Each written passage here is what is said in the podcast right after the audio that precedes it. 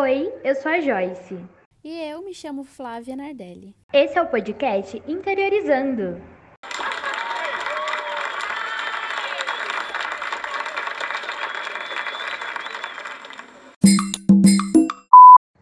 E hoje vamos apresentar um pouquinho de Araçoiaba da Serra para você. Se você, ouvinte, está familiarizado com os municípios da região de Sorocaba, então muito provavelmente você já ouviu falar dessa cidade pequenininha cheia de história. E falando nisso, Joyce, você sabia que a história de Araçoiaba da Serra começa lá no século XVI com um moço chamado Afonso Sardinha? Não, quem foi? Pois é, Sardinha foi um bandeirante influente na época que explorava a região procurando por ouro. Mas em um belo dia ele parou para descansar às margens do Ribeirão Ipanema, na Serra Araçoiaba, e para sua surpresa, apesar de não encontrar ouro, ele encontrou muito minério de ferro. Nossa, mas como que isso se tornou o município de Araçoiaba da Serra? Então, acontece que a quantidade de minério encontrada ali chamou tanta atenção dos investidores internacionais que eles decidiram construir uma fábrica de ferro ali para explorar melhor a região. Ah, então é aí que entra a fábrica de ferro de Ipanema, né? Dessa parte eu me lembro. A fábrica foi polêmica na época, porque apesar de trazer muito desenvolvimento econômico para a região e atrair moradores, essas pessoas não tinham permissão para construir casas e formar uma cidade por lá. Como do ladinho da fábrica havia uma capela importante para a comunidade, eles insistiram muito para levar o nome e o padre que representavam a paróquia junto com eles para outra área. É isso aí, Joyce. Você fez a lição de casa direitinho. Bom, foi aí que os moradores da fazenda de Ipanema e a paróquia migraram juntos para o bairro Campo Largo de Sorocaba. Depois disso, a história é de muita burocracia, muita confusão, até que no dia 7 de abril de 1857 o município estava oficialmente fundado. E vale mencionar aqui uma curiosidade: os fundadores de Araçoiaba da Serra são exatamente o padre e o militar responsáveis pela nova criação da capela, que veio a ser a paróquia de Nossa Senhora das Dores. Nossa, que legal! Então a igreja era tão importante para essas pessoas que os fundadores dela se tornaram os percursores do município. É exatamente isso. E não é à toa que ainda hoje a religião predominante entre os araçoiabanos é a católica, seguida da protestante. Nossa, sabe o que isso me lembrou? Que o ponto de encontro dos jovens araçoiabanos atualmente é justamente a praça onde tem uma igreja. Então, aproveitando que você já falou dos jovens, está na hora de atualizar o pessoal sobre como o município anda hoje. Chegou o momento de prestação de contas nesse podcast.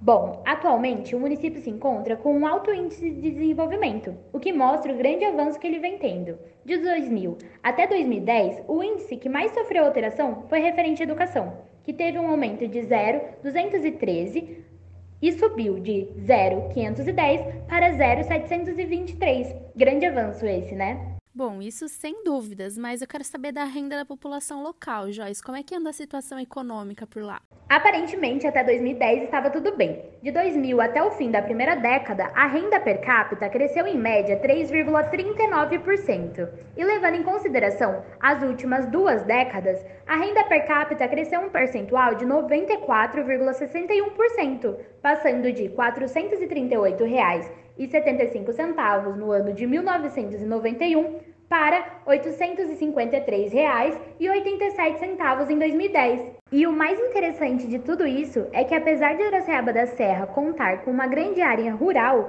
o setor que mais traz renda ao município é o industrial. Legal, hein? Então agora vamos para o que realmente interessa. Esse aqui é um podcast de comunicação, então eu quero saber como é o cenário midiático de Araçaiaba da Serra. O pessoal lá anda bem informado? Me conta tudo. Sim, a maioria dos veículos de comunicação são locais e trazem informações voltadas para a população. Como o município possui 34.776 moradores, o que é menos que 200 mil habitantes, o cenário midiático de lá é considerado interiorano. Normalmente, comunidades com esse número possuem veículos que trazem informações voltadas tanto para os problemas que ocorrem ali por perto, quanto para os problemas regionais e nacionais. Boa, Joy. É isso. Devido a isso, esses veículos prestam um serviço de muita importância para a comunidade local, porque eles dão voz a temas que a grande mídia normalmente não costuma abordar e que são importantes para a cidade, para o município. É o que a gente sempre ressalta aqui, né? Os veículos de comunicação locais são tão importantes para a cidade pequena quanto a grande mídia é importante para manter o mundo todo informado. Exatamente, Flá. E analisando os veículos de comunicação do município, podemos notar claramente que eles são interioranos, por tratar de assuntos como a publicação de nascimentos, mortes e aniversários dos habitantes, além de outros eventos que interessam justamente para a população da cidade. Eles também são considerados veículos locais, ou seja, sua produção é quase artesanal. Nessa época de eleição, podemos notar quais jornais estão dando maior ênfase para campanhas políticas, o que é muito importante para a população local, para que possam conhecer os candidatos e poder ter a melhor opção de voto, né? Enfim, o mais importante é a comunicação, para que a população toda sempre se mantenha informada. Isso aí, Joyce. Bom, infelizmente a gente está chegando ao fim de mais um episódio do Interiorizando, edição Araçoiaba da Serra. Acho que já deu para fazer um overview do que é a cidade. E só para fechar, que tal contar umas curiosidades araçoibanas? Bora? Bora! Chegou a hora do Curiorizando.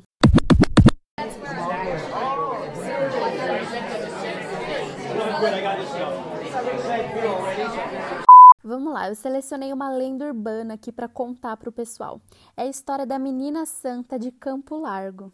Começa assim: os antigos moradores de Araçoiaba contam que no antigo Campo Largo vivia uma garota chamada Maria do Lado.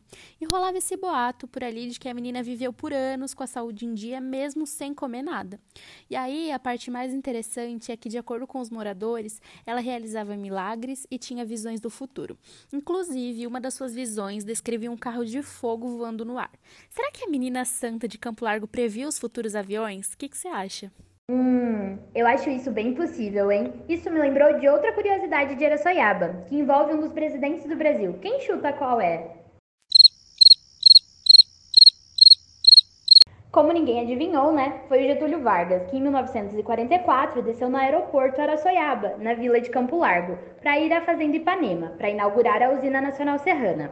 Mas, assim como a usina, que só durou quatro anos, o aeroporto também não vingou ali porque curiosamente os sistemas de bússolas dos aviões ficavam loucos. Menina, aí por segurança o aeroporto hoje está localizado em Sorocaba. Bizarro, né?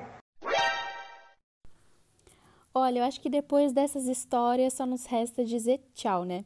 Eu amei descobrir mais sobre Araçoiaba preparando esse podcast para vocês. Espero que o pessoal também tenha gostado. Mal posso esperar para o próximo episódio, já tô aqui ansiosa, mas enquanto esse momento não chega, a gente deseja uma ótima semana para todo mundo. Um até logo e um beijo. Muito obrigada pela sua atenção. Se você quer ver a sua cidade ou seu município no nosso podcast, mande sua sugestão pra gente. Até o próximo episódio do Interiorizando. Tchau! Esse podcast foi criado pelos alunos de jornalismo do quarto período da Uniso, Universidade de Sorocaba, para a disciplina de cenários midiáticos regionais.